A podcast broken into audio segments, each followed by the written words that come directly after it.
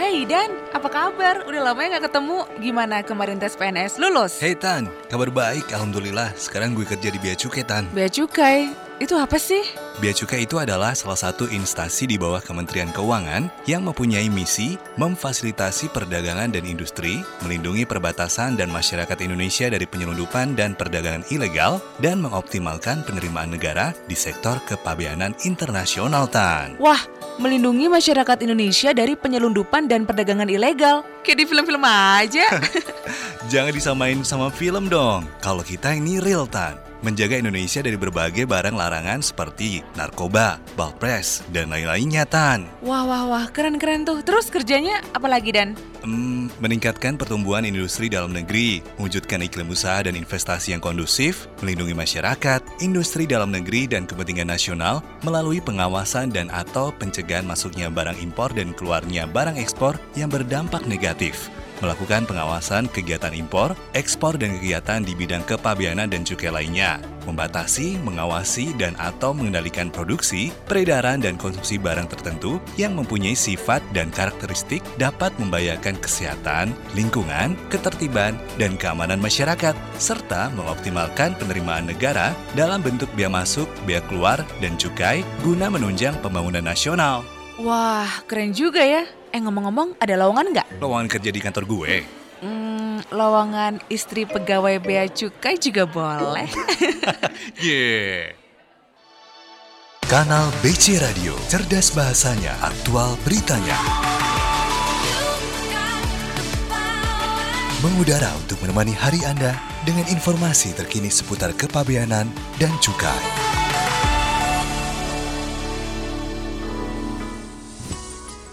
Kanal BC Radio, Custom News and Entertainment Station. Hai, selamat, Selamat pagi, sahabat BC. Eh kita bareng harus sarung cubit ya kayaknya biar nggak ini. Biar semangat ya pagi-pagi ya. Iya, apa kabar Aina sehat? Alhamdulillah sehat nih walaupun agak mendung tapi semoga tetap semangat ya. Enggak di Jakarta mungkin mendung, tapi Iya. kita nggak tahu di Bali mungkin Iya lagi ya. secerah apa gitu kan. Iya, kita lagi ngomongin di Jakarta nih agak sedikit gloomy Agak-agak gloomy. Mendung gitu ya, tapi tetap semangat karena di sini kita Semangat banget semangat dong. banget ya. Karena kembali lagi di program Insight ya Yes. bakal ditemenin dari jam 10 sampai jam 11. Betul Aina. Nah biasanya kalau di program Insight ini kan kita akan ada tamu ya Aina ya. Iya, ini tamunya hari ini spesial banget Of kita datengin ya. course. Hmm. Langsung ke studio Kanal BC. Kenalin aja deh Bang Faiz langsung Boleh, aja. kita langsung aja ngobrol aja deh. Tamu yang pertama adalah Bang Aso. Halo Bang Aso. Halo, selamat pagi. Selamat pagi Bang Aso. Boleh Bang Aso kenalan dulu nama lengkapnya siapa? Ini mungkin uh, fans-fans Bang Aso ini udah mau menyapa gitu kan.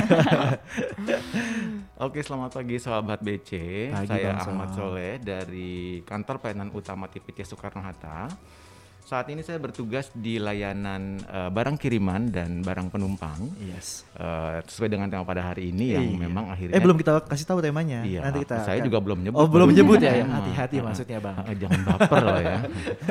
Baik, eh, kira-kira perkenalannya sampai di mana ya? Oh, tadi mungkin sampai di Suta Soekarno Sampai di Suta, barang di kiriman dan barang pindahan. Ah, ya. ah, kira-kira sesuai dengan tema maka yang diundang adalah orang-orang yang memang bergerak di layanan itu. Tepat sekali. Ah.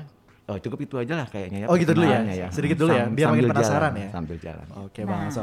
Habis itu Bang ada siapa lagi ya, nih? ditemenin juga nih sama Mas Firul. Halo selamat pagi Mas Firul. Selamat pagi sebelumnya Assalamualaikum warahmatullahi wabarakatuh Waalaikumsalam warahmatullahi wabarakatuh.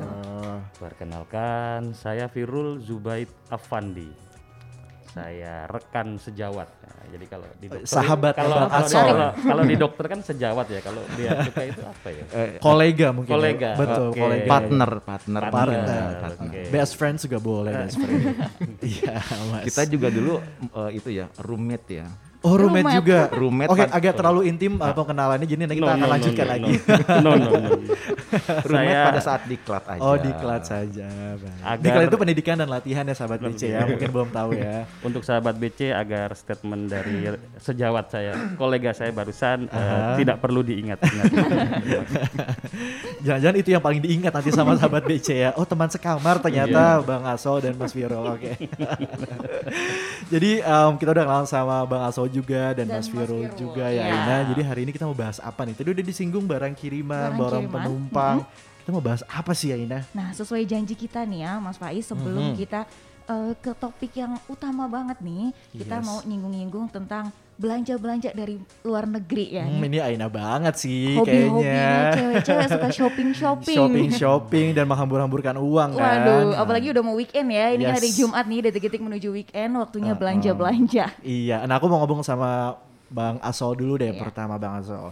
Ini sebenarnya masyarakat tuh sebenarnya boleh nggak sih belanja dari luar negeri ini kalau kita ngomongin masalah belanja dan gimana sih tata cara yang benar sesuai dengan regulasi di Bea Cukai Bang Asol? Boleh disampaikan sedikit-sedikit? Oh. Banyak Tidak. juga boleh. Sebenarnya nggak ada nggak ada larangan orang mau belanja di mana, Mhm. kapan saja, di mana saja. Pertama gini, kalau di Bea Cukai Soekarno Hatta termasuk kantor yang tujuh hari kerja 24 jam. Jadi Oke. layanan kita full time. Gitu ya. Kemudian barang yang mau diimpor itu apa saja sih yang bisa dibeli? Apa saja? Hmm, Sesuai oke. dengan kalau kita kan punya buku tarif In- Indonesia. Berarti semua barang yang ada di situ itu Mhm. legal untuk dibeli. Hanya mungkin setiap negara itu punya rule sendiri-sendiri. Lain bubuk kain belalang, di mana bumi dipijak, di langit dijunjung. kan begitu ya ceritanya. Mantap Jadi, ya, langsung dikasih uh-uh. peribahasa loh pagi-pagi. Uh, kayak bahasa Indonesia Indonesia ya. Oke.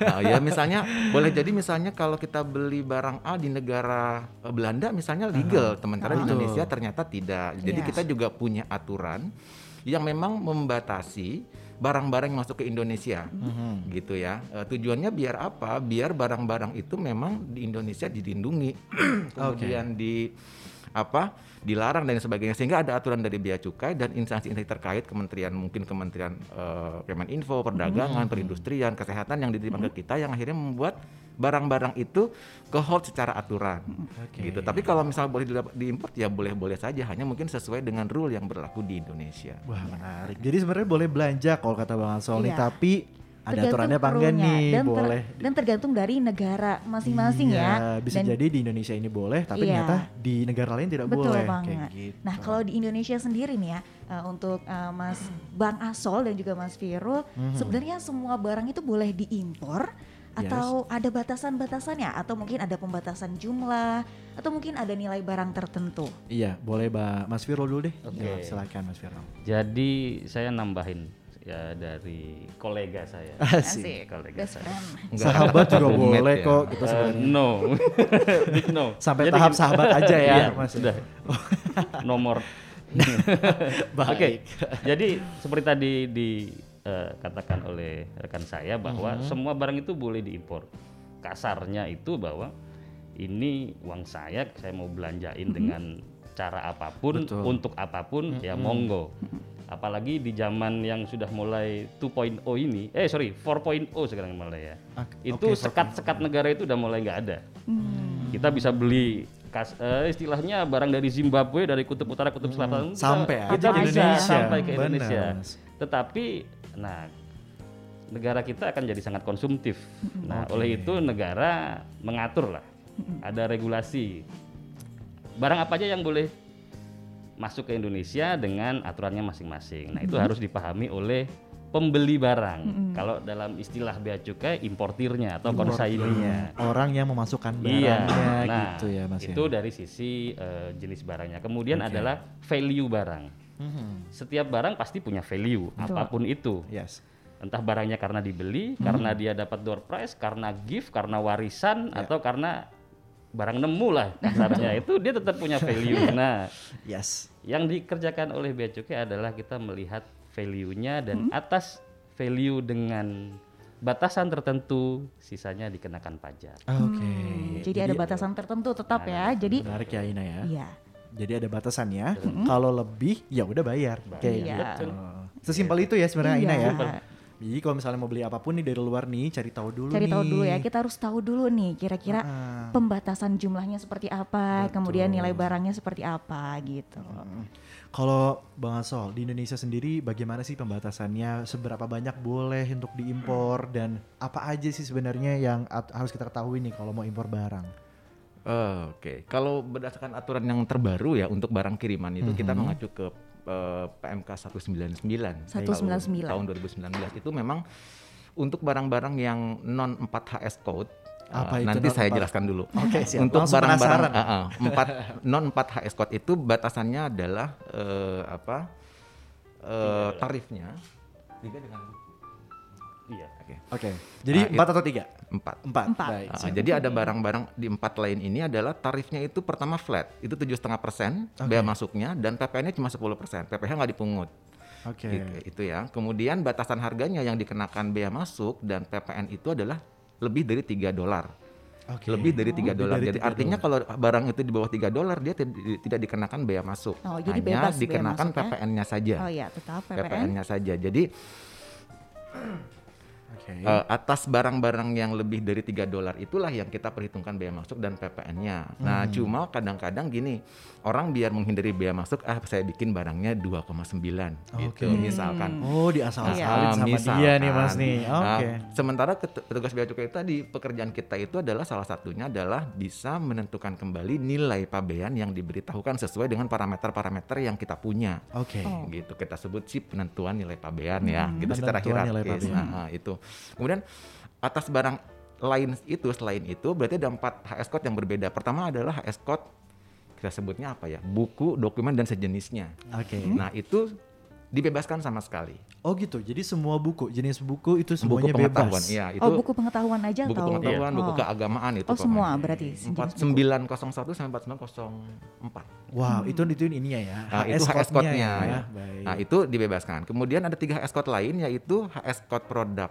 tekstil, HS code sepatu, dan HS code barang berupa tas. Nah, Oke, untuk aku tiga- potong sedikit bang. Mhm. Ini HS code ini buat sahabat BC yang belum tahu, ini adalah kode untuk barang di Betul. buku tarif kepabeanan tadi disebut sama bang. Betul. Oke, silakan lanjut bang. Oke, jadi kalau untuk barang berupa te- hasil apa tekstil itu kayak baju, celana dan sejenisnya begitu yang melekat di tubuh eh, itu berlaku eh, kemudian tas, kemudian sepatu itu tarifnya adalah tarif eh, kita sebut yang paling gampang tarif MFN, gitu ya, MFN. Most Favorable Nation atau kalau kita sebutnya Sapu tarif, bersih, semuanya sama gitu maksudnya ya. eh, sesuai dengan yang ada di BTKI. oh ya, Oh. sesuai yang ada di Eh, PDKI. eh, Jadi besarannya itu antara 15 sampai 30 persen. 15 sampai 30 Ah, ah, itu dikenakan PPN plus PPH itu Oh. pungutannya jadinya full itu dari sisi eh, itunya apa namanya batasan kemudian yang dilayani di kita itu 3 sampai 5 eh, s- sampai dengan 1500 itu pakai namanya consignment note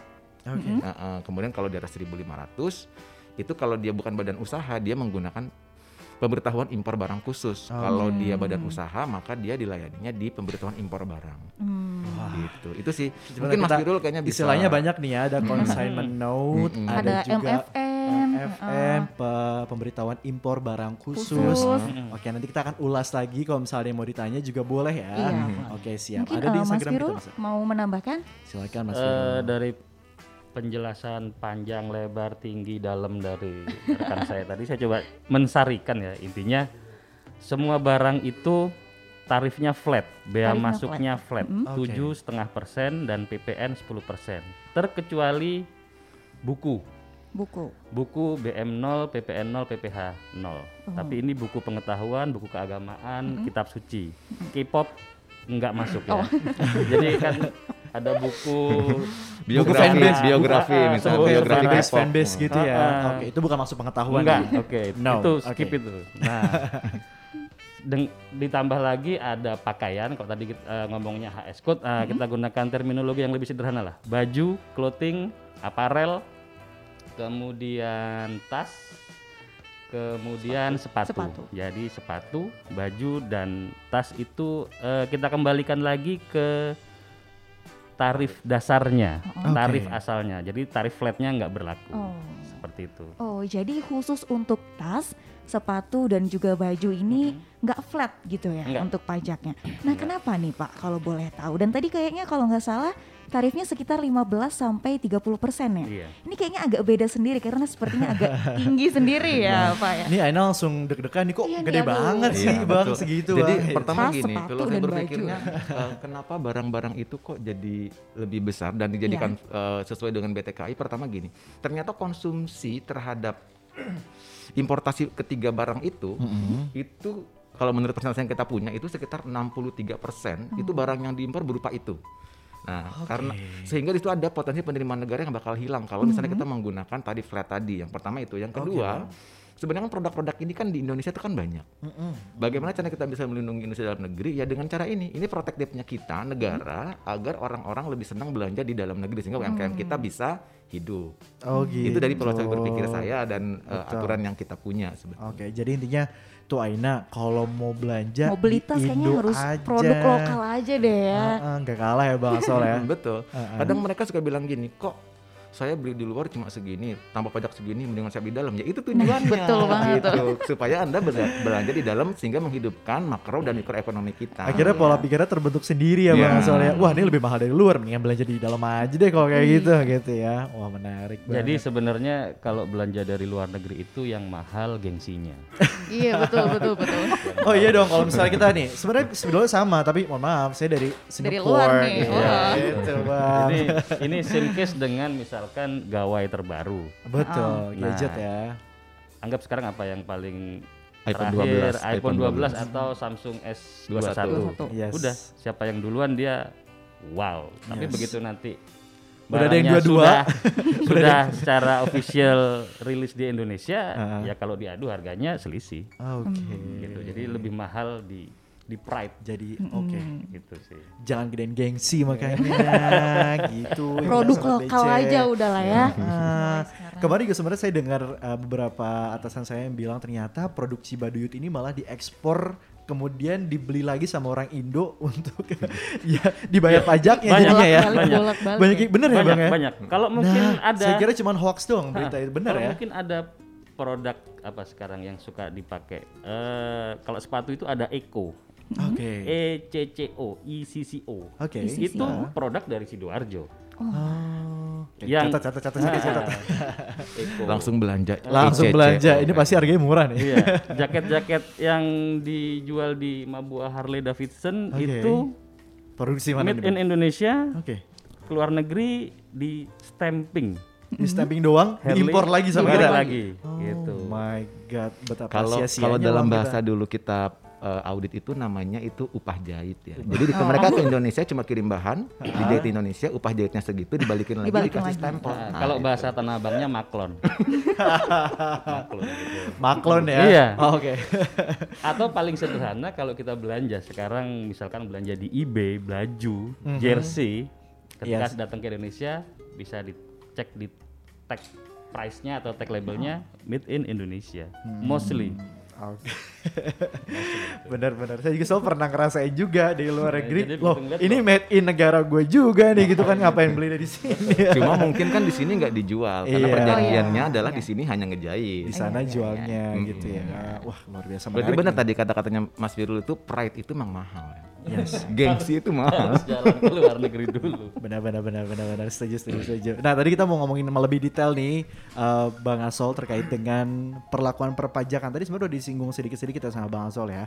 Masalah jumlah presentasi untuk bea masuk, kemudian PPN dan lain sebagainya. Ini boleh kita rinci ulang lagi deh Bang Asol. Jadi berapakah pajak yang nantinya akan dibayarkan oleh orang yang akan impor barang-barang ke Indonesia?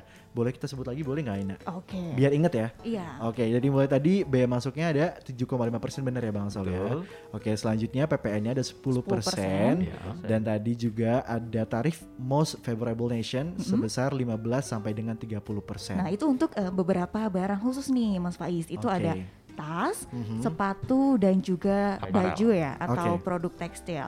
Itu dikenakan tarif sebesar 15% sampai 30%. 30%. Khusus Oke. bea masuknya aja. Oh, khusus, Khusus bea bea masuknya, masuknya aja. aja. PPN PPh-nya tetap 10 Oh, tetap. dan ada yang 20 PPh-nya tanpa PPP ada yang 10. Mm-mm. Oke, soalnya itu berkali-kali ditanya sama teman saya, berkali-kali ditanya sama uh, sahabat BC ya Ina ya. Jadi kita harus ulang-ulang lagi biar langsung tertanam gitu di alam bawah sadarnya. Ya. Oke. Tapi kalau ini kan sebenarnya udah zaman eh, milenial ya, zaman Yes. zaman gadget. Jadi sebenarnya kita buka buku BTKI, eh, buka BTKI Indonesia. Kita masukkan misalnya parameternya misalnya celana dalam gitu, underwear atau sepatu. Dia akan muncul HS Kok, code-nya. kok ketawa? Ya, Mas Viro misalnya. kenapa? Karena tadi kita ngomongin baju. Oh iya, oh baju. menarik. Ya, baju. Kenapa harus yang dalam gitu yang Iya. dibahas? Kalau itu terlintas karena pertama kalau kali, saya bilang rock itu nanti terbuat, terbuat dari bahan apa? Oh, itu kan iya. banyak. Oh, nah, makanya saya bilang underwear gitu. Itu juga bisa terbuat dari bahan apa, Bang? Iya, tapi Oh, kalau underwear juga itu HS code cuma satu itu, Oh, satu slot gitu, gitu, satu mohon slot maaf. dia. Siap. Jadi kalau Benar, kita klik misalnya sepatu, dia kan di antara 6403 sampai 6405. Oke. Itu nanti kelihatan, oh kalau saya beli sepatu ini bahannya ini, berarti kena biaya masuknya segini, PPN-nya segini, PPN-nya itu itu bakal kelihatan gitu. Oke. Jadi sebenarnya orang-orang udah bisa mengkalkulasi Hmm, bisa ngecek berapa sendiri ah, ya. berapa kira-kira besaran yang akan saya bayar jika saya mengimpor barang seharga ini berupa ini barangnya. Begitu. Oke. Sederhananya malah sekarang kan di bea cukai Ada sudah kalkulator. di- sudah disediakan Kalkulator aplikasi di App Store-nya. Iya. Oke, bisa langsung dibuka aja, bisa langsung dibuka, di-input masuk, datanya di situ ya. Bang ya. Ya mungkin Semakin dia easy Heeh, mungkin dia tidak terlalu yakin dengan kalkulator, dia pengen nyoba sendiri. Oh, gitu. Iya, kan orang Anaknya zaman extra effort ya, Bang Iya, ya. anak-anak zaman Jadi sekarang dia kan- merasa bekerja lebih gitu ya. Ah, betul. Jadi ada kepuasan tersendiri kalau kita bisa menemukan sesuatu gitu. Kita kan dulu- Wow, luar biasa sekali, ambisius sekali kita di sini ya bang ya. Baik, tadi menarik masalah gadget yang saya tangkap Iya. nih, yang dibeli dari luar negeri ya Ina ya. Beberapa waktu ini sedang ramai banget nih diperbincangkan terkait dengan IMEI International Mobile Equipment Identity. Nah ini boleh dong bang diceritain nih, kira-kira latar belakang kenapa sih sekarang IMEI harus diregistrasi? Mas Firul dulu boleh silakan. Oke, terima kasih. Jadi IMEI ini memang jadi fenomenal selama eh, satu dua tahun ke belakang. Benar. Coba diimplementasikan oleh negara karena negara merasa bahwa atas potensial loss yang dila- yang di yang terjadi. yang akan eh, timbul dari barang-barang selular eh, yang masuk dengan cara ilegal atau black market itu sudah sudah angkanya nyampe eh, kalau perhitungannya itu di 2,8 triliun per tahun. Wow, Nah, oke. itu. Nah, 2,8. akhirnya Per dicari tahun. per tahun. Akhirnya dicari cara gimana sih eh, tanpa kita perlu istilahnya jangan terlalu banyak effortnya, tapi kita bisa melakukan regulasi di situ. Work smart ya. Benar. Betul. Oke. Think smart jadinya kan. Nah, akhirnya dapat oh email. Email ini bisa eh, kita batasi lah. Jadi kalau emailnya nggak didaftarin, HP-nya boleh masuk tapi nggak bisa dipakai. Useless gitu. Iya. Nah, Nggak ada sinyal mau ngapain? better gitu. Oke, Nah, mau lihat yang foto yang gitu. penting tadi kan ditenteng pride-nya, yang penting Iya. bawa iPhone. Jadi tetap ya pride-nya ya Bang Asol ya, tetap ya. Jadi nanti ketika beli iPhone begitu masuk ke Indonesia diblokir jadinya iPod. Oh, betul. Sebenarnya yang penting dari iPhone itu adalah selfie depan kaca aja sih kelihatan kameranya tiga. begitu ya. Iya, itu doang sebenarnya Bang Asol. Sisanya sama fungsinya dengan HP lain. Iya, fungsi handphone sama kamera apa bedanya kalau gitu? Iya, oh iya betul ya. Ada Bedanya pride. Bedanya di Oke, oke. Bener. Benar Bang Asol. Boleh lanjut lagi Mas Irul. Nah, eh, dari sana maka eh, ketika kita ngomong barang mau tidak mau di situ ada peran Direktorat Jenderal Bea dan Cukai. Itu walaupun memang yang menginisiasi ini dari Kemenperin, Oke. Kemenperin. Kementerian Perindustrian, Kemenperindustrian, kemudian dia menggandeng Kominfo karena ada kaitannya dengan operator seluler. Karena sebenarnya yang bisa mengblokir ini adalah operator seluler karena email ini dia nempel dengan sinyal. Jadi HP-nya itu bukan dimatiin, tapi dia diblokir, Diblokir, sinyalnya. Sinyalnya diblokir. Dia nggak jadi dapat sinyal. Makanya tadi aku bilang, iPhone-nya berubah jadi iPod, hilang fungsi selularnya. Jadi blokir email itu seperti itu. Kemudian yang harus diperhatikan lagi bahwa email ini tujuannya tadi memudahkan kita dari sisi regulator, sisi bea cukai, negara lah sederhananya untuk membatasi dan mengontrol. Jangan sampai eh, barang-barang ah, tadi BM itu masuk. Termasuk Oke. yang mungkin fenomena kekinian itu adalah just tip. Just tip. Nah, termasuk itu. Saya juga just pernah tip pun ikut harus. Oh gitu ya. Jadi- Tapi makanan. Oh gitu. Jadi just tip pun nanti harus ada registrasi email. Kira-kira seperti itu. Oke, menarik sekali nih Aina. Ini kayak kita bakal bahas lebih lanjut lagi masalah email, Email- ini. email ini ya. Tapi kita mau dengar dulu yang mau lewat saat ini jangan ke mana-mana, tetap di kanal BC Radio. Sudah seminggu kan anak memudik? Kapan berangkat lagi ke Portland? Senin pesawatnya, Dek. Barang bawaan dari Portland banyak sekali. Besok dibawa balik lagi ke sana. Kira-kira kenapa aja nggak ya di bandara? Hal tersebut dikenal dengan impor sementara.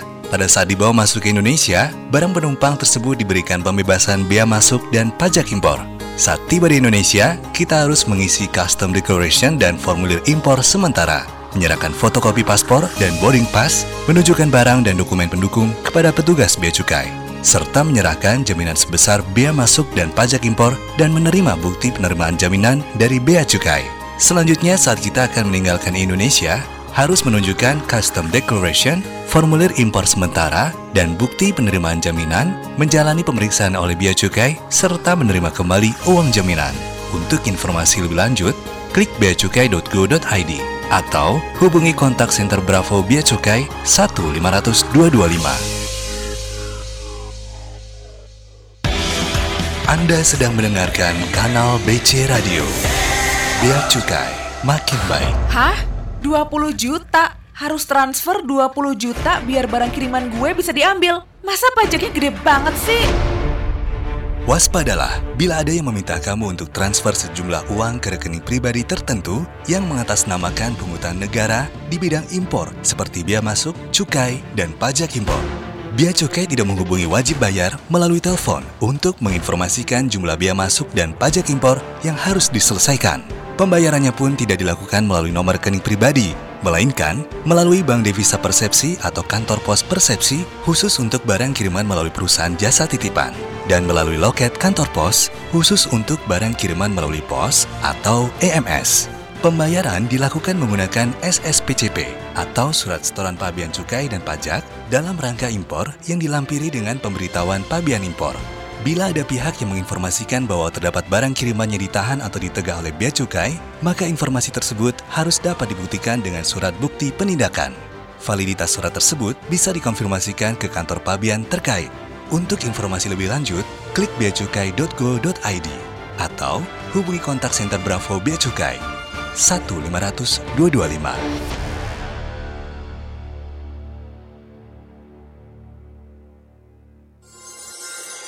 Kanal BC Radio, cerdas bahasanya, aktual beritanya. Mengudara untuk menemani hari Anda dengan informasi terkini seputar kepabeanan dan cukai. Kanal BC Radio, Custom News and Entertainment Station masih bersama Faiz dan juga Aina. dan ada Bang Asol dan juga Mas di Ah, sini. Oke. Tadi kita udah bahas dikit-dikit ya Mas Faiznya tentang Yes. perlakuan perbajakan barang kiriman dan tadi udah nyentil dikit tentang email. Iya, apa nih email tadi udah dijelasin email. juga Tadi ya. baru dikit nanti kita bakal lebih seru lagi tentunya. Tapi sebelum kita bahas uh, email lebih lanjut nih, ini ada pertanyaan nih Oh, wow. yang Dari masuk mana? ke sini. Ini da- ada pertanyaan dari Ardi dari Pekanbaru. Alright. Wah. Halo Ardi. Jadi gini pertanyaannya ya buat Mas uh, Firul dan juga Bang Aso. Kenapa batasan untuk barang kiriman diturunkan menjadi 3 USD? Ada kemungkinan nanti malah di bawah 3 USD lagi enggak? Silahkan mungkin dari Mas Firul. Oke, jadi kalau kita ber kenapa tiganya, kalau kenapa dulu serat, eh, 50, kemudian 100, kemudian turun jadi 75, 75, kemudian ada terminologi de minimus, Aha. kemudian kalau sekarang jadi tiga, kalau kita mau berpikir secara sederhana itu negara punya salah satu fungsi, bea cukai punya salah satu fungsinya, satu adalah revenue collector. Oke. Jadi hemat saya semakin rendah nilainya semakin banyak pajak kita dapat. Oke. Sederhana itu. Sederhananya. ya. Sederhananya. Kemudian kalau community protector dengan kita membatasi bahwa ada tarif tertentu, Mhm. maka orang akan tadi membelanjakan uang ke luar negerinya akan mikir lagi, oh kalau dulu 75, ah belum nyampe 75, belanja lagi, lagi. belanja lagi sekarang, Oke. waduh, Tiga. 3 dolar, 45 ribu, 50 ribu. Beli apa? iya gitu, Gitu beli kan. apaan ini yang kira-kira gitu.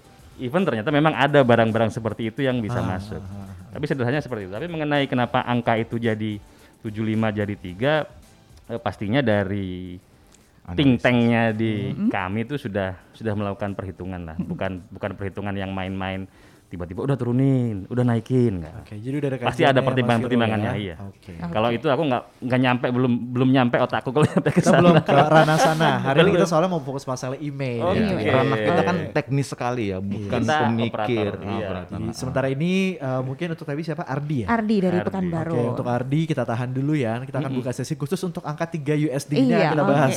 Mungkin kita akan bedah aturan juga nanti bisa ya Ardi ya. Baik, Mungkin sekarang kita kembali ke email lagi kali ya, kembali ke ya. laptop. Silakan. Oke, tadi sempat disinggung sama Mas Firul bahwa yang menginisiasi peraturan eh, terkait pendaftaran IMEI ini adalah dari Kominfo juga bersama dengan Kemenperin. Yes. Nah sebenarnya untuk bea cukai sendiri ini eh, seperti apa sih perannya untuk mengurusi pendaftaran IMEI ini dan juga ada kementerian apa aja nih yang menerbitkan aturan tersebut?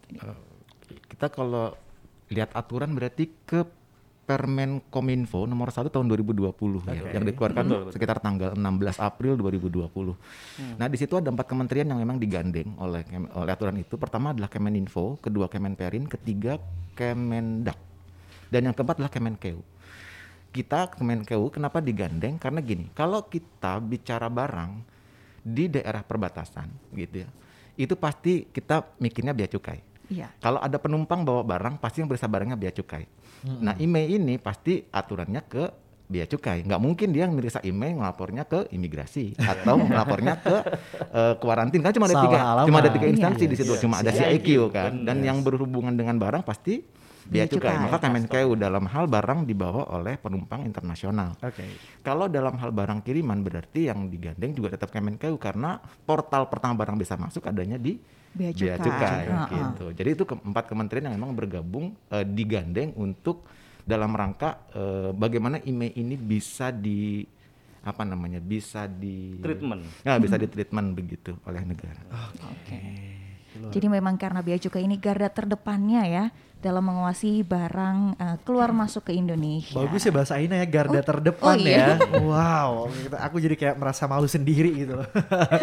Baik, ini kalau kita ngomongin masalah registrasi IMEI nih, Mas Viro. Siap. Sebenarnya susah apa enggak sih, Mas? Kayak gimana sih cara kita untuk registrasi si IMEI nih? Kalau misalnya saya pulang nih, misal dari Jepang nih, Hmm. gitu kan, saya bawa iPhone 5 nih, let's say, gitu kan, boba, boba, boba, boba, gitu kan.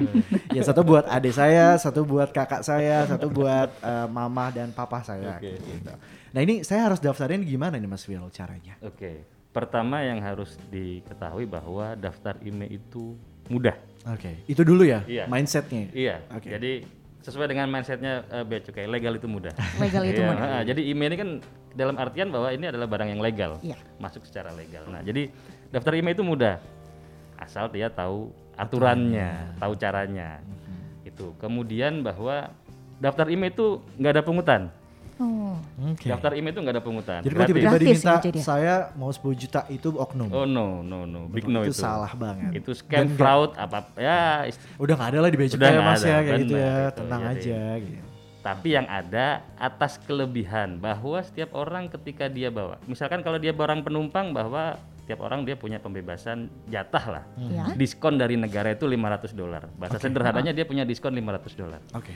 Ketika gadgetnya gawai atau barang apa pun itu lebih dari 500 dolar, atas sisanya dikenakan bea masuk dan PDRI pajak dalam rangka impor. Tadi kayak PPN, PPH iya, itu ya. Jadi ya? itu buk eh, dalam konteks yang berbeda dengan Pendaftaran, pendaftaran IMEI. Gitu. Oke.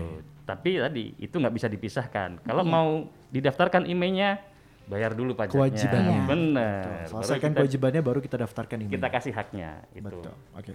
Misalkan tadi bawa lima, nah Mhm. begitu bawa lima tadi seperti disebutkan oleh teman saya. Uh, sekarang jadi teman ya. Jadi sahabat Sahabat. Tadi roommate dulu. lama-lama Udah. berubah jadi apa kita?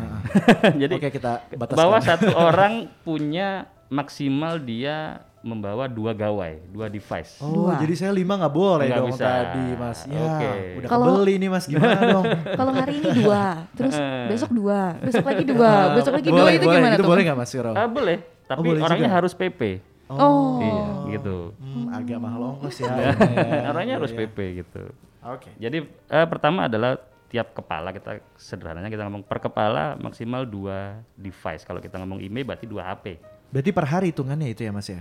Kenapa? Dua device per hari. Kalau misalnya tadi kan kata Mas Viro kalau kita besoknya dua lagi, Iya, besoknya itu- dua lagi boleh nggak? Ya Atau monggo aja.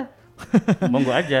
Tapi bisa dipakai apa enggak ya urusan nanti gitu ya Iya, Mas ya? betul. Monggo gitu. Waduh kejebak dong kita akhirnya. Mau jualan nggak bisa deh. Nah, itu. Oke. Jadi dia eh, dua boleh. Sisanya kalau tadi, kalau ternyata memang terlanjur bawa lima ya, Heeh. tiganya kalau dia barang penumpang solusinya reekspor. Ya. Kita kirim lagi keluar. Tapi gitu. bukan diambil sama orang bea cukainya kan, Mas? Oh no. Enggak dong. Enggak lah. Kirain mau punya boba juga gitu, jadi minta punya saya. Oke, enggak ya. Enggak. Oke. Jadi eh, atas dua tadi kita tinggal hitung. Jadi 500 itu bukan per device ya. tapi Oh, per kepala. Per Oh, kepala. per kepala. Per orang. Ah, iya, jadi dua device anggap misalkan satu device-nya 500 500 berarti 1000. 1000 dikurangi 500 sisanya yang kita kenakan. Oke, baik. Oke, Seperti jadi itu. tadi sebenarnya gampang ya syarat tadi di dua, terus nanti kalau misalnya ada kelebihannya tinggal dibayar, dah Iya, itu aja. selesai. Selesai itu tinggal pulang, pakai handphonenya senang-senang selfie, upload ke sosmed, selesai. Kayak gitu. Aina. Tapi caranya. untuk stepnya nih, untuk step-step pendaftarannya seperti apa sih mas sebenarnya? Nah, oke. Pendaftaran itu sebenarnya sangat singkat. Mm-mm. Asal tahu caranya. Jadi pertama bahwa sekarang sudah ada aplikasi eh, mobile bea cukai. Yes. Oh, Nah, jadi kalau pengen keluar negeri kalau bisa sebelum berangkat install itu, pasang itu. Oke. Ketika dia bawa device dari luar negeri sebelum datang atau sesaat ya entah pas di kalau di pesawat dia boleh eh, menggunakan selularnya atau sebelum berangkat sudah diisi. Silakan diisi. Pendaftaran emailnya sudah bisa dilakukan. ya melalui aplikasi itu tadi. Melalui ya? aplikasi Ah. tadi. Nanti dari aplikasi itu diisi semua formnya lengkap termasuk nomor emailnya. Nanti akan dapat QR code. Oke. QR code. Nah, ketika datang sudah melewati imigrasi, sudah melewati X-ray kita, akan ada launch bea cukai di terminal kedatangan. Kalau di kita di terminal 3 kedatangan saat ini, Oke. silakan datang, tunjukkan QR code-nya nanti akan kita validasi. Selesai. Selesai. Oh mudah banget As ya simple ternyata. ya. as that. Wah. Itu Aina. Selesai udah kalau pulang. kalau nggak ada bayar ternyata device-nya di, ba- di bawah 500 US dollar less than a minute Oke. gitu. Kurang dari semenit kita scan, oh iya kita cocokkan datanya, klik Selesai pulang. Aman. Selesai. Gampang banget ya sebenarnya ya. Kalau kita bayangkan, tapi kenapa kadang tuh orang khawatir susah tuh kenapa sih sebenarnya Mas? Apa sih yang mereka khawatirkan nih kalau di lapangan?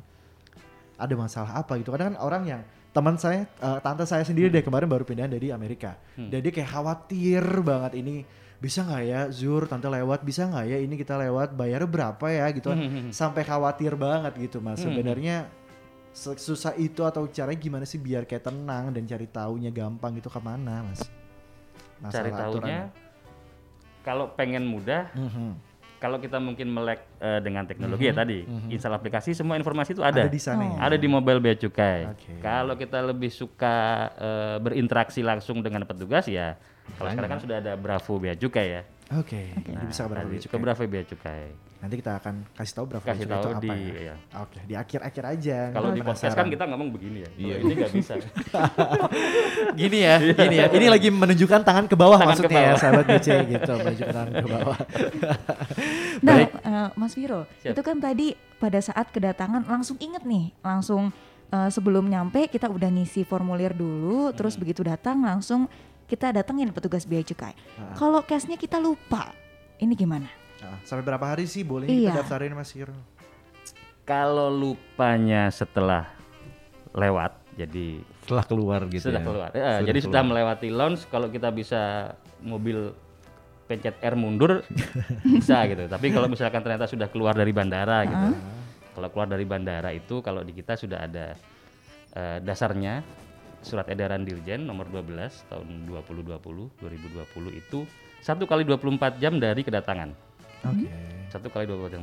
Jadi kalau misalkan udah terlanjur naik taksi, kalau taksinya bisa putar balik, putar balik. Gitu. Putar balik. Oke, oke, oke. Nah, tapi kalau memang udah terlanya, ternyata dia pesawatnya itu adalah lanjutan, landing di Cengkareng, di Jakarta, terus lanjut ke Makassar atau ke mana ya, berarti nanti punya waktu 60 hari maksimal untuk mendaftarkan. Gitu. Oh, nah. Tetapi ada konsekuensinya. Apa itu dia? Ketika sudah keluar, maka haknya yang diskon tadi saya bilang Hmm, yang 500-nya 500? hilang. Oh, Jadi Jangan even. HP-nya Mahal ternyata dong ini bayarnya Mas Viro. Nah gitu, jadi misalkan HP-nya apa ya, dia masukin dia kolektor tiga sepuluh kalau zaman dulu itu, ah tiga tiga Nokia sepuluh itu, ya, Iya, itu. Oke, bukan, bukan zaman kita ini. kita nggak bisa relate. ya nggak ngerti makanya. jadi ketahuan. Oke ketahuan. Kita Kita beda tadi tadi nggak mau generasi. bahas umur Mas Viro dan Bang Sol kita nggak mau bahas sebenarnya. Oke nggak apa-apa. Kadang-kadang gini di penumpang itu suka ada ambigu gitu. Oh ini Pak, kenapa saya nggak dapat pembebasan 500 padahal di aturannya saya 60 hari itu masih itu. Oh 60 hari itu adalah masa Anda boleh dan bisa meregistrasikan dan sistemnya masih kebuka. Oh. Tapi setelah 60 hari sistem atas registrasinya dia, QR code-nya dia itu kan tertutup. Dia nggak bisa lagi registrasi. Nah, tapi kalau pembebasan itu memang sebelum dia keluar dari kawasan pabean itu yang kita berikan. Keluar dari situ ya maka hilang haknya. Oke. Gitu. Tapi nanti kalau sekarang masa pandemi nanti mungkin ada ada ini ya, ada pengecualian. Oke, kita bakal bahas itu nanti ya. Tapi Aina. begitu keluar dari uh, pada saat kedatangan dalam jangka waktu 60 hari ini tata caranya masih sama mendaftarkan di mobile bea cukai juga Iya, dan Sama. dia sebenarnya Sama. bisa daftar di eh, bisa meregistrasikan emailnya di semua kantor pelayanan bea dan cukai. Iya, Oh. Bisa. Jadi nggak perlu harus datang ke Soekarno Hatta gitu. Karena Hmm. nanti sistemnya akan sama. Sistemnya tidak akan memberikan apa memberikan potongan. Jadi di sistem itu akan ngelok. Anda telat melaporkan sehingga Anda tidak mendapatkan pembebasan. Itu sistemnya akan ngelok. udah beli Gitu. mahal, nggak bisa Iya. dipakai Karena juga. field kita kan field kita itu kan dikasih tiga pilihan. Fieldnya ada 0 ada 0 USD, ada 50 USD, ada 500 USD. USD. Nah, ketika dia mendapatkan emailnya telat, maka fieldnya hanya akan ada 0. Oke. Di, di, di sistem kita memang udah nggak bisa ngapa-ngapain untuk memberikan pembebasan 500. oh, gitu. Dan itu bisa dilakukan di semua kantor pelayanan bea dan cukai. Sebuah kantor pelayanan bea dan cukai. Oke, noted. Oke, nah itu kan tadi kalau uh, case-nya adalah kita datang langsung membawa langsung nih barangnya. Gimana kalau yang mau belanja online atau mungkin uh, teman atau keluarga yang dari luar negeri mau kirim barang nih ke Indonesia itu seperti apa? Siapa nih, Mas Viro Berarti atau kalau ini masuknya kategori lewat barang kiriman gitu Boleh, ya. Bang Ya, Asal. sebenarnya yang berhak mendaftarkan itu adalah eh, kalau dalam bahasa keren kita tuh PJT gitu ya. Perusahaan jasa titipan di mana Oke. kita nitipin barang untuk dilakukan proses eh, custom clearance gitu. Nah, mereka yang akan memasukkan ke datanya eh, PJT untuk disubmit ke datanya kita. Sama aja, cuma bedanya tidak si, si penerima ini nggak perlu melakukan registrasi dan sebagainya itu Oh. dilakukan oleh si PJT. Oh, Sudah jadi diwakilkan. tinggal duduk Ah, manis aja, tinggal Duduk nunggu manis barang aja, nyampe duduk ya. manis aja. Dan Jadi PJT da- yang ah, dan sepanjang HS code-nya memang tadi saya bilang eh, tarifnya itu apa? HS code-nya itu adalah handphone dan HKT gitu ya. Kita sebutnya handphone, tablet dan komputer eh, handphone, Komputer genggam. komputer genggam dan tablet. dan tablet. Eh, kalau memang HS code-nya itu field di kita tuh ada kebuka untuk memasukkan nomor email. Nah, di situlah peran kita untuk memasukkan nomor email yang sudah diperiksa, ingat sudah diperiksa dan di apa namanya dibu eh, bukan dibuka, di- diperiksa dan di, di- Nyalakan. dinyalakan oleh si penem- pemeriksa barang di PJT yang bersangkutan. Gitu. Jadi kita hanya akan membaca email yang terdaftar di badan handphone, Oke, bukan email yang terdapat di kemasan Iya. Oh. Baik. gitu Karena boleh berbeda ya. Heeh, jadi kita memastikan betul. nomor email itu adalah email yang Ada di terdaftar di badan eh, di badan handphonenya. Nah, itu Baik. yang kita masukkan ke sistem secara otomatis kalau itu sudah dimasukkan maka begitu barang itu keluar maka sudah bisa digunakan. Oke baik sekali cukup jelas nih Mas Sasso. Kalau misalnya kita uh, bahas masalah jasa kurir ini kan khawatir dia belum terregister nih, Hmm. Mas Viro. Iya. Kita nggak tahu nih kalau misalnya ternyata sampai di kita ternyata barang nggak bisa dipakai, itu Oke. belum didaftarkan oleh Benar. pihak jasa kiriman. Ini kita harus apa nih Mas Viro? Oke, yang pertama kita harus pastikan bahwa Mhm. eh, kita tahu nomor tracking barang. Nomor nah, tracking. namanya kita belanja kan kita selalu pantau nih. Oh, sekarang sudah keluar dari sipernya, udah udah dikirim nih sama penjualnya, udah nyampe mana, nyampe mana, Oke. nyampe mana. Itu kita pasti akan dapat eh, nomor tracking. Nah, Hmm. nomor tracking itu kita bisa cek di halaman Bea Cukai Go ID. beacukai.go.id. Be-. Bea Cukai Go ID eh, slash Barang barang, kiriman. kiriman. Nah, itu kita bisa masukkan di sana. Kita lihat apakah tracking kita ada di sana. Hmm. Kalau tracking kita ada di sana, selanjutnya kita cek barang kita di declare sebagai apa. Oke. Pastikan ketika tadi HKT, handphone, komputer, tablet, eh, komputer genggam dan tablet di declare seperti itu. Jadi kalau iPhone dia bilang iPhone, Samsung dia bilang Samsung, Tab dia bilang Tab, gitu. Microsoft Surface dia bilang Microsoft Surface. Yes. Jangan dialihkan yang lain gitu. Ah. Dialihkan jadi radio, dialihkan jadi asbak atau apa pun itu untuk ya kan Buku biar bebas Nah, bebas ya. Karena tadi dengan deklarasi itu maka kolom untuk mendaftarkan emailnya akan terbuka. Pasti ada yang Iya. harus diisi gitu ya Betul. Mas ya. Oke. Maka kita bisa pastikan bahwa ketika ada trackingnya barang itu masuk ke Indonesia dengan cara legal. Baik. Nah, tapi ketika dari tracking aja sudah nggak ada, nah itu kan jadi question sebenarnya masuk ke Indonesia quote gimana? ya. Iya. Oke. Baik jadi sebenarnya kalau misalnya kita udah patuh hukum kalau kata Mas Viro udah pasti bisa nih, udah pasti aman dan terjamin bahwa email sudah diregistrasikan Iya, gitu ya Mas sesuai ya. slogan kita, legal itu mudah. Legal itu mudah. Jadi jangan khawatir kalau kita laporinnya benar pasti udah diregistrasikan karena ada field yang harus diisi tadi Iya. kata Mas Viro. Nah kalau kita ngomongin em, masalah barang impor yang dikenakan bea masuk nih untuk Bang Aso. Sebenarnya bagaimana sih dengan handphone karena masukkan barang lartas dia ya sebenarnya larat, lartas ini larangan dan pembatasan ya Bang Aso ya. Yang tadi Bang Aso sempat bilang bahwa ada beberapa barang tertentu yang mungkin kita batasi, yang kita mungkin eh, apa namanya harus tahu aturannya terlebih dahulu gitu Bang Asol. Nah ini apakah masih tetap dikenakan bea masuk atau dan pajak atau malah nggak boleh sama sekali nih Bang Asol? Untuk handphone? Yes, ini untuk barang-barang yang uh, barang handphone kita bahas sekarang. Oh, kalau untuk handphone tetap sama dengan di terminal di kedatangan internasional bahwa yang bisa didaftarkan itu maksimal dua dua gadget juga. Tadinya sudah disebutkan Betul, itu Firul. sama. Kemungki- kemudian kalau di barang kiriman kan tidak ada pembebasan, tidak ada batasan pembebasan, gitu ya. Yang ada adalah batasan 3 dolar kalau dikenakan bea masuk. Tapi kalau handphone kan nggak mungkin di bawah 3 dolar. Jadi eh, aturan lartasnya tetap, Tetap sama. aturan lartasnya tetap, tapi cara pemasukannya yang berbeda. Nanti Jadi- kalau di kita kelebihannya ya akan kita teruskan ke unit pengawasan yang Iya. memang menangani itu. Jadi kan kalau dua device itu Permendak, Permendak 83 apa 84 itu Iya, ya? 83 sama. 83 ya. Nah, sedangkan cara pemasukannya yang berbeda. Kalau barang penumpang kita menganut ke PMK 203, kalau barang kiriman kita menganut ke PMK 199. 199. Tapi Oke. bagaimanapun cara pemasukannya, aturan lartasnya sama. Oke, aturan Seperti itu. sama. Aturan lartasnya sama. Jadi nggak ada perbedaan. Oh kalau barang penumpang lartasnya sendiri, eh, barang kiriman lartasnya sendiri nggak. Mostly lartas itu mengacu ke satu aturan yang sama. Baik, jelas Oke. banget nih Aina sebenarnya ya masalah IMEI ini aturan masalah handphone seperti apa, kemudian cara mendaftarkannya juga sudah dijelaskan sama Mas Firol dan juga Bang Asol. Iya. Nah ini ada beberapa pertanyaan ini untuk Bang Asol dan Mas Firol ini nggak tahu mungkin fans-fansnya Bang Asol dan Mas Firol kita nggak tahu nih, gitu kan undercover gitu kan menanyakan ke kita lewat Nggak talk punya yang ada di fanbase ya website. masalahnya kita. mungkin Mas eh, Bang Asol hanya nggak tahu aja, belum itu, tahu. Oke. Dan ada- ini lumayan banyak pertanyaannya nih. Yes. Aku mau bacain salah satunya ya. Dan ini kan eh, berkaitan dengan kita masih dalam masa pandemi ya, Bang Asol, Mas Viro. Ada satu pertanyaan, kalau boleh nanya, ada masalah nih terkait eh, implikasi daftar IMEI karena pandemi. Wah. Nah, jadi Ada apa nih, ada penumpang dari luar negeri yang langsung dikarantina selepas dari imigrasi. Jadi nggak bisa daftar oke. IMEI-nya ke custom. Ini bagaimana untuk meregistrasi IMEI-nya dan apa yang harus dilakukan dan bagaimana pembebasan eh, terkait eh, USD yang tiga tadi, eh, yang 500 tadi. Nah, itu seperti apa nih? Mungkin Oke. dari Bang Asol dulu. Oh menarik silakan. nih Bang Asol, boleh dibahas nih. Oke, sebenarnya gini, kalau dulu sebelum ada satgas nasional yang harus mewajibkan di karantina, itu semua penumpang itu ngantri di kita. Nah, terjadi- akhirnya karena penumpangnya lumayan banyak satu pesawat itu terjadi kerumunan. Kemudian makanya semua penumpang itu dialihkan ke karantina dulu, baru setelah itu mereka mereka bisa mengurus emailnya. Menanggapi itu kantor kita mengeluarkan SOP. Oke. SOP-nya adalah semua penumpang yang tiba dari luar negeri di Indonesia, mereka harus melewati isolasi mandiri. Kemudian kita memberikan batas waktu tiga hari setelah keluar hasil negatifnya atau dinyatakan negatif dari COVID-19 untuk meregistrasikan emailnya dan haknya 500 masih bisa kita berikan Wah. Oh. sepanjang Wow, wow, dilakukan wow, di kedatangan internasional Soekarno Hatta. Soekarno-Hatta. Jadi Oh. kalau dia Jadi- habis tiga hari di, di isolasi kemudian dia ke neg- apa ke kotanya dia atau ke daerahnya dia pulang ya itu hilang. Hilang 500 Jadi ini Oke. diskresi kita untuk di Soekarno Hatta. Oke menarik berarti ini khusus untuk di Soekarno Hatta ya, Soekarno Hatta. Ya. Oke. Jadi kita mendukung eh, Satgas Covid bahwa semua orang yang datang siapa pun WNI atau WNA masuk karantina.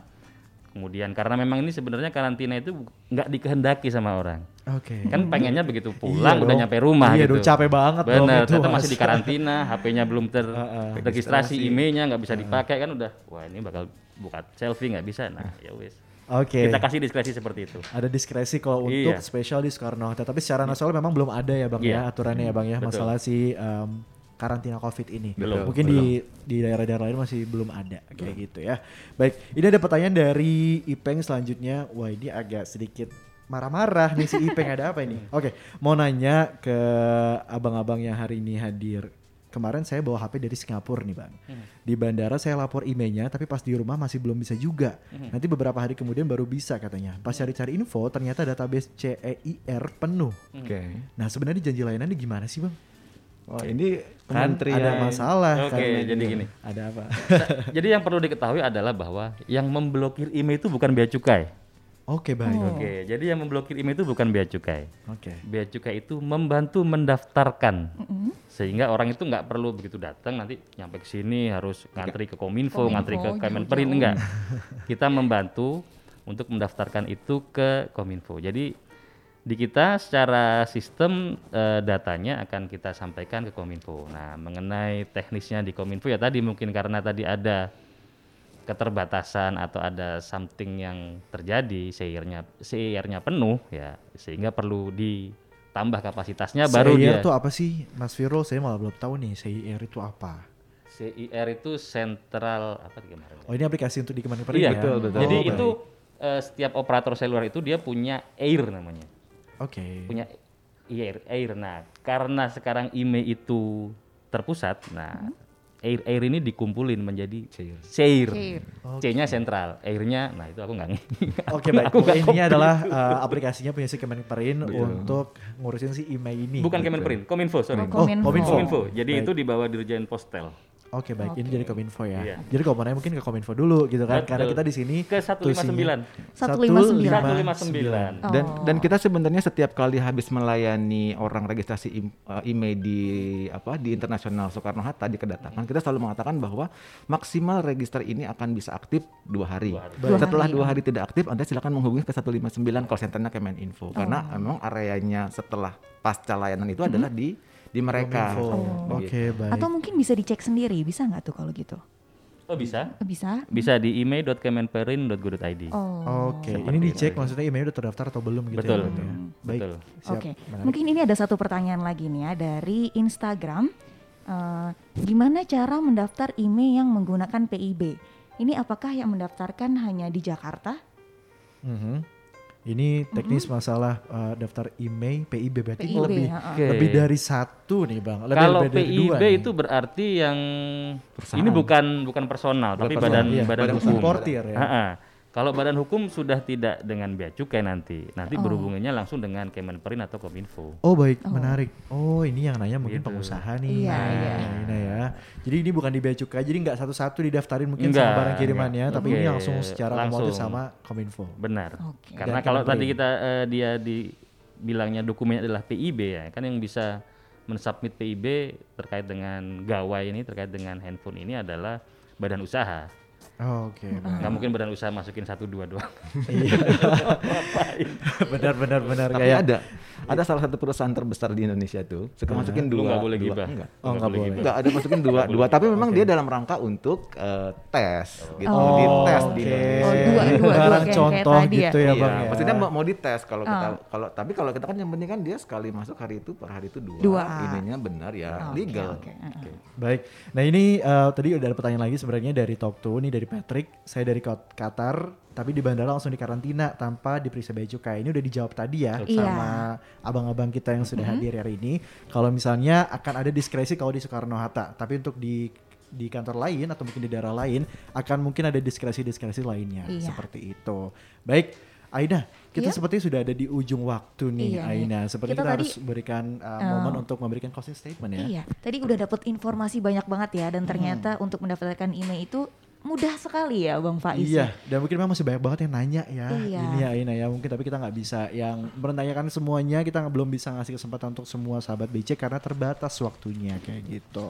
Oke. Jadi ini Mungkin nanti yang pengen tahu siaran yang tadi ya, mungkin bisa didengerin nih. Betul. Karena ada rekamannya di podcast kanal Bea Cukai di Spotify. Oh yes. Jadi ntar boleh langsung buka di podcast uh, kanal BC Radio di Spotify atau juga tadi ada di Di Anchor Apple. ya. Oh iya, di Anchor FM. Di Anchor FM dan juga di Apple ID. Alright. Oke. Nah, karena ini udah di ujung waktu nih kita udah nggak kerasa Iya ya satu udah jam kayak seru 11. banget Ini masih bahkan pengen lewat cerita 2 cerita menit ya. Oke baik. kita masuk ke closing statement kali ya Yes, Bang siap-siap Faiz ya, Bang Sol dan Mas Firol ya. Siap-siap nih. Dua-duanya, nggak boleh salah satu, harus dua-duanya. Siap-siap. Kita akan menunjuk siapa pun yang siap. Jadi 30 detik dari saya tunjuk langsung dijawab ya. Oke. Kita kayak Miss Indonesia pokoknya. Alright, pertanyaannya adalah silakan Aina. Saat ini marak juga nah, Eh, kayak ah, jadi beda, apa beda ya. Oh ya. Jadi kan- ya, ya jadinya. Jadi kan eh, terkait dengan email ini juga kan jadinya banyak sekali nih ya kasus-kasus penipuan yang mengatasnamakan bea cukai. Boleh nggak dikasih tahu nih tips-tipsnya buat masyarakat biar nggak jadi korban? Siapa nih yang mau jawab duluan nih? Oke. Oke, saya pilih Mas Firul dulu. Oh, Tadi Firul dulu. Silakan Mas Firul. Sederhana. Jawabnya sederhana. Ketika kita bicara bea cukai, berarti kita bicara institusi, berarti institusi itu harus resmi. Oke. Resmi tidak ada istilahnya kalau karena tadi penipuan itu ujung-ujungnya pasti UUD, ujung-ujungnya duit. Oh, ujung-ujungnya duit. iya, jangan ada transfer ke rekening pribadi. Bullshit itulah. Oke, Oke. oke. Ini agak tegas ya. Iya. Oke. Jangan pernah transfer ke rekening pribadi, apa pun itu. Baik. Itu clue sederhananya. Sebenarnya itu. Sesimpel itu ya. Sesimpel itu. Kalau ada yang request pakai rekening pribadi, udah pasti penipuan. No, udah, big no itu. Bang ya. Seperti itu. Siap, sama kayak kalau misalnya suratnya ada kata-kata sayangnya juga kayak pasti bohong banget gitu, Bu. kalau kata Bang Mas Yul tadi, Bu, oke nggak boleh kita Nah, lanjutkan. nggak boleh. Waduh. Nggak boleh. Nggak ada. Nggak apa-apa, nggak apa-apa, nggak apa-apa. Iya, bisa di-cut. Karena memang ini jadi jadi isu sekali di kami di Cengkareng itu hampir Banyak setiap hari. ya, Banyak sekali. Hampir hari. Itu isu banget itu. Pokoknya intinya gampang, kalau ada yang minta dikirimin ke rekening pribadi udah pasti salah Udah, gitu kan. usah. Karena nggak ada pejabat bea cukai atau pegawai bea cukai yang seperti itu ya. Baik. Dan ini kalau mungkin Mas uh, Bang Asol deh untuk menutup ini, ke mana sih sebenarnya masyarakat bisa mengadu serta mendapatkan solusi apabila terjadi masalah dalam impor barang penumpang nih Bang Asol? Kalau informasinya barang penumpang ya, Yes. Iya. bukan barang kiriman ya, Bukan, ini lagi ngomong barang penumpang itu lagi. barang penumpang. Nah, tadi saya katakan di bawah, eh, di, bawah- di depan bahwa eh, Bea Cukai Soekarno Hatta itu kantor layanan yang tujuh hari kerja 24 jam. Jadi kalau barang penumpang, pasti barangnya penumpangnya ada di Bandara Internasional Soekarno Hatta. Oke. Jangan ragu untuk datang kalau emang eh, memastikan bahwa semua itu ada di kita. Gitu kita akan tunjukkan barangnya apa, orangnya orangnya yang mana. Kalau emang tidak ada, tidak ada. Oke. Gitu. Jadi jangan takut untuk datang. Selain itu, mungkin kalau misalnya eh, telepon ke beberapa BC, beberapa BC pasti akan eskalasi ke kita juga. Ada apa nih di sana gitu ya. Cuma mungkin waktunya kan akan lebih lebih lama. Jadi kalau Iya. memang mau langsung datang ke kita ke Soekarno Hatta di Bandara Internasional Soekarno Hatta itu kita 24 jam 7 hari kerja anytime anywhere kita masih siap melayani. Tapi tetap masih bisa untuk menghubungi Bravo Bea Cukai dulu ya. Bisa. Betul. Di angkanya berapa Ina? Di 15225 atau mungkin bisa uh, web chat ya Yes. di bit.ly garing Bravo BC. Yes, uh, Bravo BC-nya kecil semua, nyambung semua. Oke. Dan juga nih ada beberapa media sosial di KPU Bea Cukai tipe C Soekarno Hatta ya Bang. Nah, Kita sampaikan juga bahwa kita ada Twitter di Soekarno Hatta ini @bcsoeta. Itu tulisannya Suta ya, Soekarno Hatta kita ambil Sutanya. Kemudian Facebooknya di Bea Cukai Soekarno Hatta. Bisa juga kita email ke pli underscore sh at customs.go.id. Instagramnya ada di BC Suta sama dengan Twitternya tadi. Websitenya ada di bcsoekarnohatta.beacukai.go.id atau beacukai.go.id. Dan ada YouTube-nya juga nih. Exactly. Ya, YouTube-nya ada KPU BC tipe C Soekarno Hatta dan juga ada Nawala di http garing bit.ly garing NL Suta. Baik. Nah. Jadi kalau misalnya kalau kita ngomongin masalah pengaduan atas layanan barang penumpang dapat melalui SIPUMA atau Sistem Pengaduan Masyarakat yang dapat diakses melalui www.beacukai.go.id. beacukai.go.id. Wow. Kayaknya kita mungkin kalau bahas masalah email ini bisa kayak bikin tujuh series sendiri ya Ina ya. Karena seru banget nih Udah ya. Jadi seru. Udah udah ngalah-ngalahin sinetron Ikatan Cinta. Oke. Tersanjung Oh saya nggak gitu. nonton soalnya bang jadi nggak relate. Aku nggak relate. Mungkin bang Asol nonton aku nggak. Gitu kan. Jadi maaf bang Asol. Kita Gue nggak. punya TV. Ah, jadi kita nggak bisa temenan sama Bang Asol sih. Baik, kita mau ucapin terima kasih banyak nih sama Iya. Bang Asol, Mas Viro Makasih, udah hadir hari ini, sharing ke kita semua, ke sahabat BC yang hari ini ngedengerin Betul kita. Semoga bisa Dan, membantu. uh, Of course, pasti banget Iya. membantu ya. ya banget buat sahabat BC mungkin langsung yakin ya. Legal itu mudah. Mudah. Jadi jangan sampai kita uh, beli apa tadi HP boba-boba bisa Iya. foto tapi nggak bisa diupload bisa karena nggak ada sinyalnya sayang Harus banget. kirim WhatsApp aja susah gitu kan. Iya, gimana mau bisa. upload-upload kan nggak bisa Ah, pamer juga. Betul.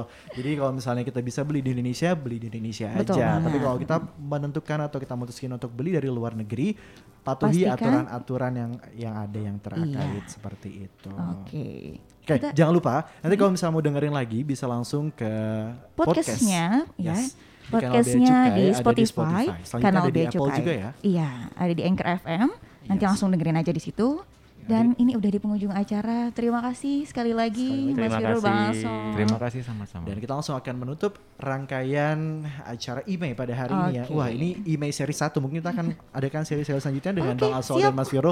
Kita feature sendiri ya nanti di kanal BC Oh, boleh, Radio boleh. ya, boleh ya. Boleh. Sepertinya fans-fans tadi banyak banget soalnya yang nanya Iya. langsung ke Bang Asol dan Mas Viro ini baik. Oke Mas Viro dan Bang Asol semoga sehat selalu. Amin. Kita juga hari ini semuanya mematuhi protokol kesehatan dengan tetap Amin. menggunakan sekali sama bersiaran. Jadi kita harap juga sahabat BC semuanya sehat, nggak ada yang sakit-sakit di rumah ya. Jaga Oke. imun kita agar tetap baik. Oke, tetap semangat semuanya. Sebentar lagi kita weekend. Yes, Ya, tapi tetap semangat hari Jumat. Oke. Oke, dan saya Faiz pamit. Dan saya Aina pamit. Saya asal pamit juga. Saya Kokoh Inung. remembering, remembering, Baru lagi. remembering. Keselamatan bukan mantan, jadi Gitu. Baik, see you semuanya. Jangan lupa bahagia. Bye. Terima kasih. Bye.